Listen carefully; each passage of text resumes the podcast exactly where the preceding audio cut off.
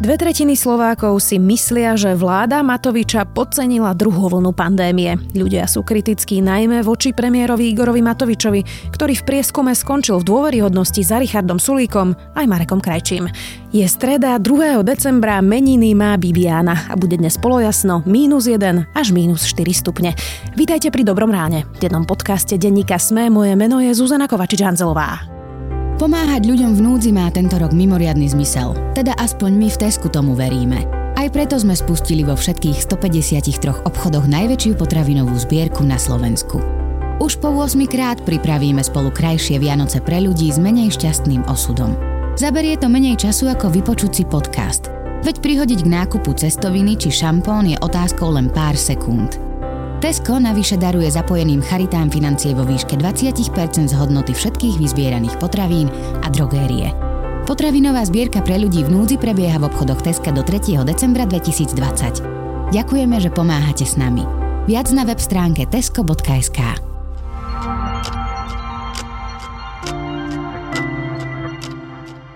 A teraz poďme na krátky prehľad správ. NAKA zadržala šéfa Penty Jaroslava Haščáka pre kauzu Gorila. Dôvodom je obvinenie, že mu bývalý šéf kontrarozviedky SIS Ľubomír Arpáš odovzdal nahrávku tajnej služby za približne 200 tisíc eur. Dnes bude v parlamente mimoriadna schôdza. Inicioval ju Smer, ktorý chce, aby parlament schválil uznesenie o vyhlásení referenda o predčasných voľbách. Schôdza sa začne o 14. Ministerstvo obrany potajomky chystá modernizáciu bojových vozidiel pechoty. Informuje o tom investigatívne centrum Jana Kuciaka. Podľa neho previezlo ministerstvo v auguste do priestorov súkromnej spoločnosti MSM Land Systems 4 armádne vozidlá. Centrum zistilo, že k presunu neexistuje žiadna zmluva. Jaroslav Naď tvrdí, že o projekte ešte nerozhodol. O post policajného prezidenta sa uchádzajú štyria kandidáti. Okrem dočasného prezidenta Petra Kovaříka kandiduje aj šéf protiteroristického Links komanda Štefan Hamran. Mená zvyšných kandidátov zatiaľ ministerstvo nezverejnilo. Polská vládnúca strana Právo a spravodlivosť by prišla o väčšinu, ak by sa voľby konali teraz. Ukázal to prieskum agentúry pre dve polské médiá Gazeta Pravna a rozhlasovú stanicu RMF FM. Vládna strana klesá počas pandémie koronavírusu. Viac takýchto správ nájdete na sme.sk.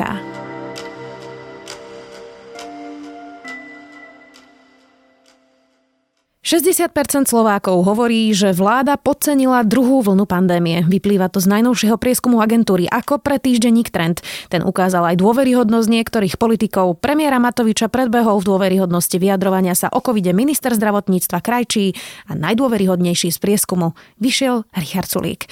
Viac už s Václavom Říchom, riaditeľom agentúry ako. Na koaličnej rade oznámil, že keď to má ísť takto ďalej, tak ja toho súčasťou nebudem. Vôbec nechcem byť nikedy už inokedy premiérom. Akože to je odporné niečo. Naozaj naozaj to je odporná ja. robota. Ja to jednoducho nezvládnem. Nedám to. Toto ste povedali vlastne 9 mesiacov od volieb, čo je naozaj pomerne rýchlo. Tak sa chcel... Pán Žich, tak rozoberme si to na drobné. Čo znamená, že 60%, alebo teda dve tretiny Slovákov hovorí, že teda sme podcenili druhú vlnu? Ja si myslím, že to znamená, že je skepsa. Že ľudia cítia, že s tou druhou vlnou je problém a nie sú si úplne istí, aký to bude mať v najbližšom období koniec. Preto keby viac dôverovali, tak by to znamenalo, že majú pocit, že vidia svetlo na konci toho tunela, ale teraz vidíme, že zhruba 60% má pocit, že to nie je také ideálne, ako by to mohlo byť. Oni to samozrejme hodnotia subjektívne.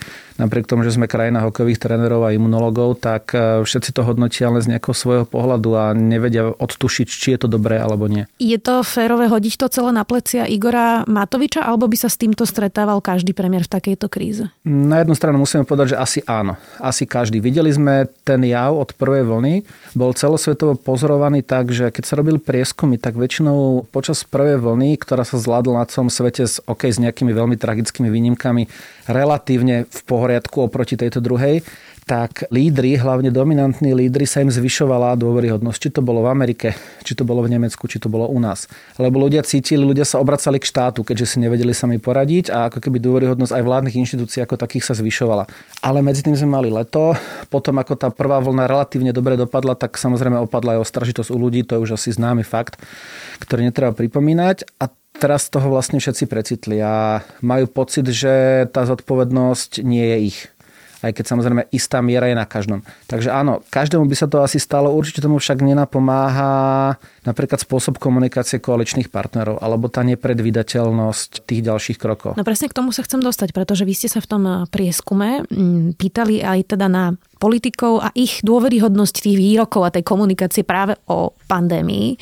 A teda najlepšie z toho vyšiel paradoxne Richard Sulik. Máte preto nejaké vysvetlenie? Áno, ono sa už bo dlhodobo teória hovorí o politikoch, že keď niekto hovorí dobré veci, mal by to byť politik, keď niekto hovorí zlé správy, mal by to byť jeho hovorca. A Richard Sulik hlavne, v tejto komunikácii hlavne hovorí veci, ktoré sú pre ľudí ľúbivé.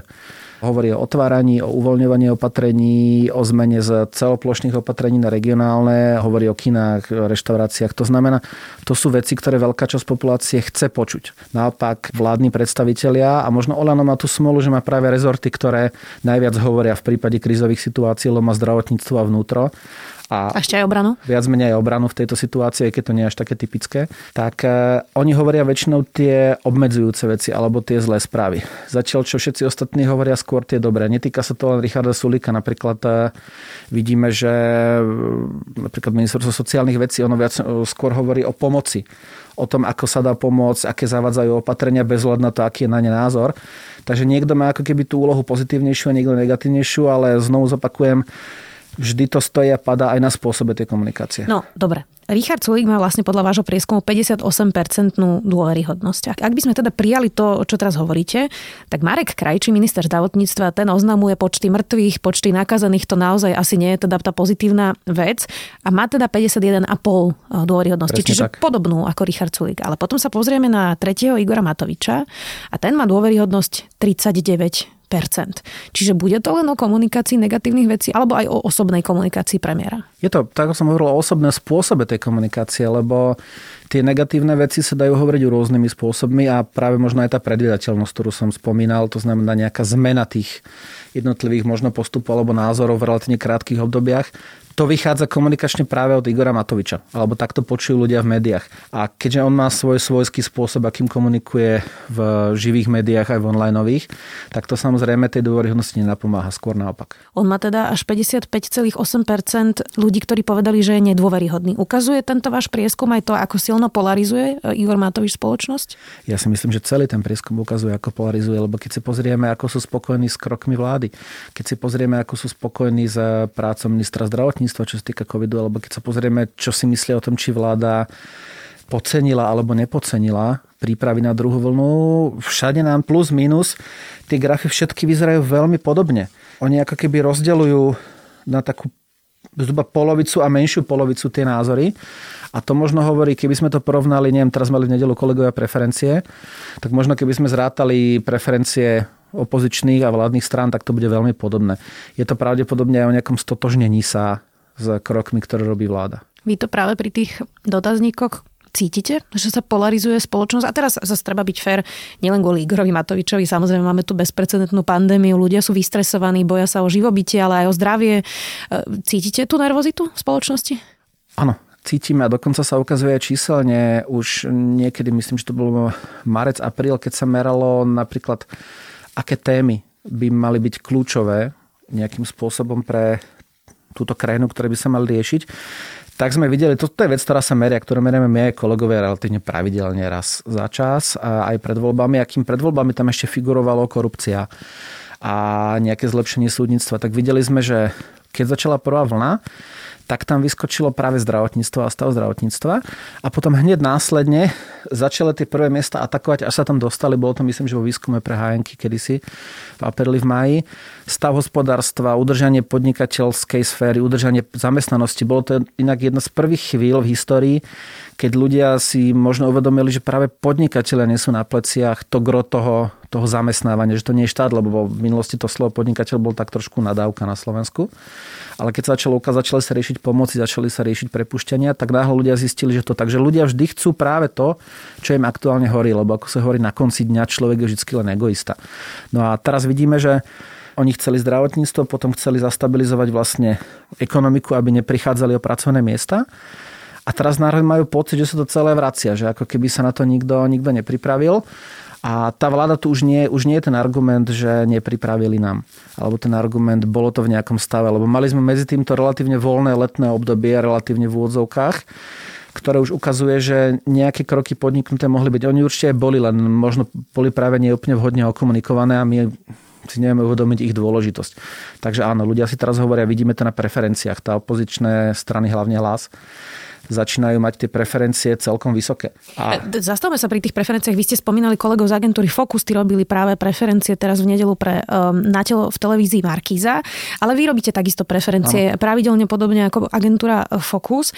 Čo nám ukazuje, kto vlastne najviac politicky, myslím, získal na pandémii? Komu sa najviac darí počas tejto pandémie presviečať voličov? Tak e, asi sú to dva subjekty. Je to hlas, ktorý viac menej nejakým spôsobom dedí ten bývalý elektorát Smeru. E, netreba zabúdať, nie je to tak veľa rokov dozadu, keď mal Smer vo voľbách 44%. To znamená, takmer každý druhý volič bol voličom Smeru. Tie čísla potom padli, ale stále tu žijú ľudia, ktorí kedysi Smer volili a možno možno hlas je pre nich alternatíva, takže oni viac menej získavajú tie čísla relatívne zadarmo. Im stačí len dávať najavo, že sme tu a určite by sme to vedeli spraviť inak.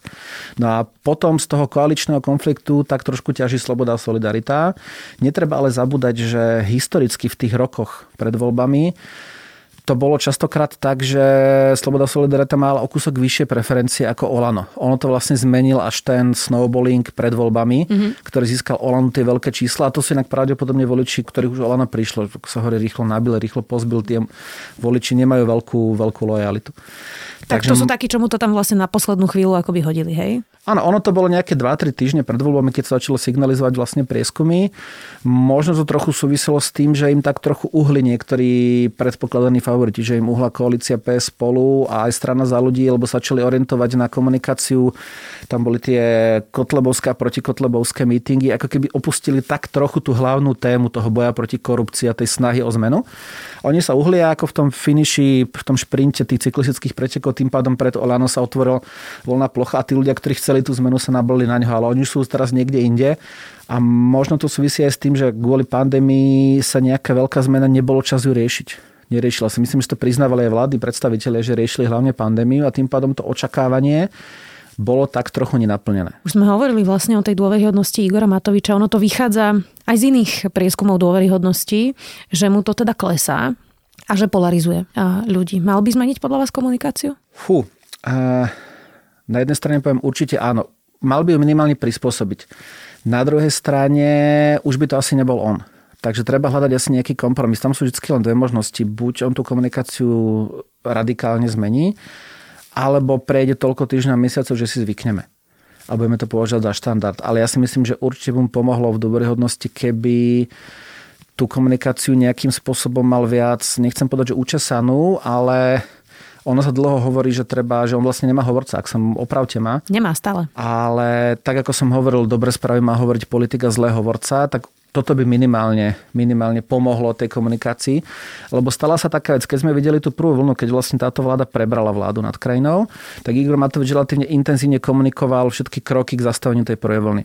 To znamená, on si tým pádom logicky stiahol na seba ten úspech, v prvej vlne, ale bolo jasné, že keď príde akýkoľvek neúspech, ľudia sa to budú spájať stále iba s ním. Čiže to nebolo ako keby rovnomerne rozdelené medzi viacerých politikov, ale bolo to fokusované na ňo. Videli sme viac menej tlačov, keď hovoril o všetkých témach aj za iné rezorty.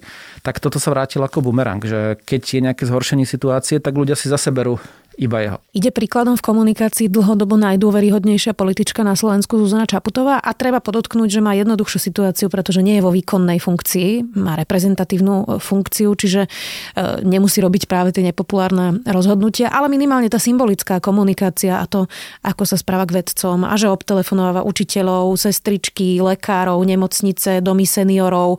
Je toto e, spôsob, ktorý by mohol byť inšpiráciou? Ja si myslím, že nielen inšpiráciou, na ne inšpiratívne to, že nielen robiť ako ste vypovedali, ako keby tú funkciu prezidentky, ktorá je taká všeobjímajúca, že komunikuje s tými hrozenými skupinami, snaží sa ich pomôcť. To by sme asi od prezidenta alebo prezidentky čakali. Ale ona, a to je celkom rozdiel oproti napríklad predošlým hlavám štátu, je relatívne aktívnejšia v komunikácii napríklad aj v tom, že sa snaží zmerovať nejaké spory. Snaží sa vystupovať. Keby sme zrátali, koľko mala ona ako keby vystúpení pre verejnosť, tak určite prekonala predošlé hlavy štáty za, to, za tú dobu veľmi rýchlo. Je to aj znak nejakej väčšej štátnickosti, pretože ona si k sebe pozve premiéra a rozprávajú sa. A my sa o tom dozvieme až neskôr, už keď je z toho nejaký výsledok. Ona sa snaží navodiť nejaké rokovania medzi nejakými stranami a byť ako keby negociátor. To je to veľké plus, ktoré nebolo predtým až také časté. A je to aj riziko, samozrejme, lebo s tým je spojené riziko, že ju za tom možno niektoré strany tých komunikácií nebudú mať radi ale vždy je to podľa mňa lepší, aktívnejší prístup a pritom to stále je v tej polohe prezidentky. To znamená, ako keby netvári sa, že má ambíciu niečom rozhodovať. Skôr sa snaží snaží zmierovať, tak by som to nazval. Ešte sme sa nedotkli jednej témy a to je Boris Kolár a momentálne teda práve jeho kauza mm, starostlivosti v nemocnici a teda konfliktu so zdravotnými sestrami. Ja viem, že ešte dáta nemáme, je to príliš čerstvé, ale Uškodí toto Borisovi Kolárovi, pretože toto je téma, ktorej myslím rozumie každý občan na Slovensku. Áno, ja si myslím, že áno. A mám na to dva dôvody.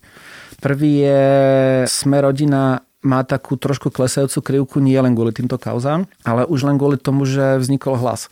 Lebo čísla už ukazujú, že hlasy berie časť bývalých voličov Sme rodina, čo boli kedysi pravdepodobne bývalí voliči Smeru. Takže to je ako keby prvé ohrozenie, ten prirodzený úbytok smerom do hlasu. A to druhé je spojenie situácií. Tým, že Boris Kolár mal nehodu, ktorú mal, tak musel prestať komunikovať. Vieme, že jeho ako keby komunikácia cez sociálne siete na tej bola postavená celé jeho kampanie. Predošlé voľby je tieto voľby. On je ako keby imidžotvorný prvok tej strany a je neporovnateľne silnejší v komunikácii oproti bežným, bežným ostatným členom, aj keď sa snažia.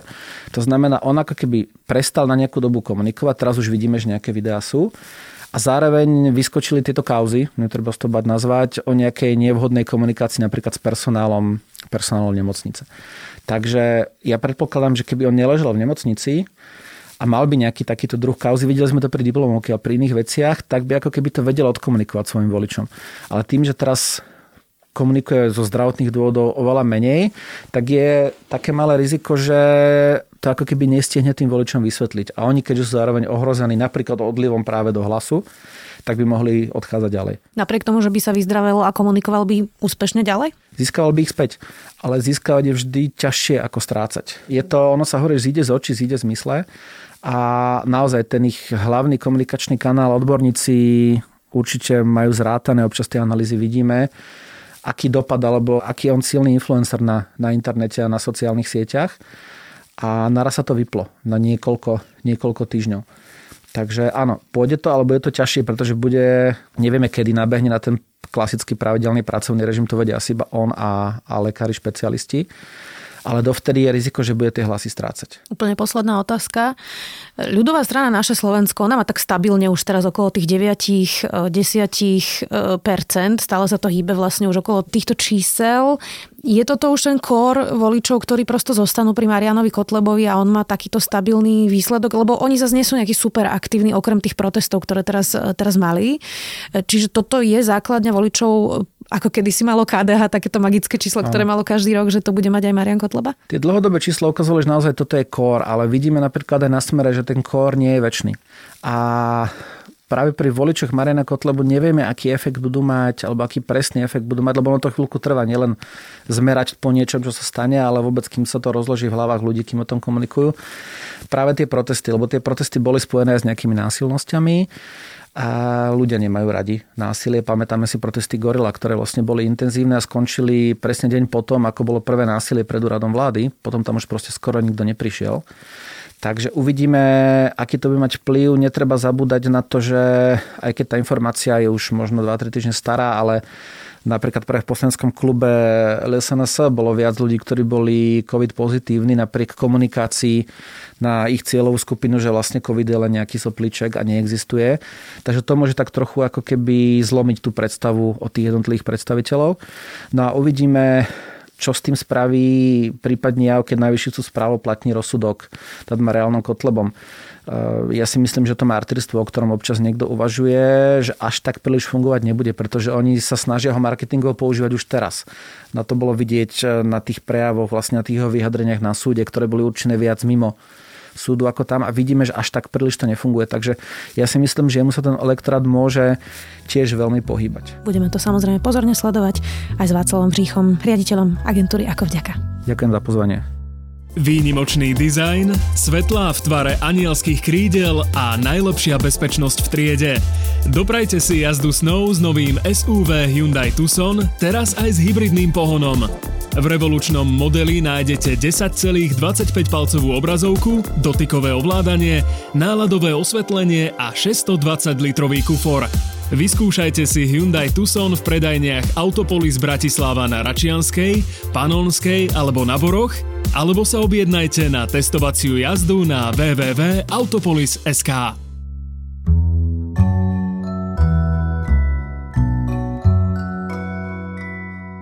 Na Netflixe je nový film o sociálnych rozdieloch a nemožnej misii dostať sa z nižšej socioekonomickej triedy vyššie. Volá sa Hillbilly Elegy a je to môj zaujímavý tip na záver. Nezabudnite, že dnes okrem nášho dobrého rána vychádza aj Zoom a vedátorský podcast. To je na dnes všetko. Do počutia opäť zajtra.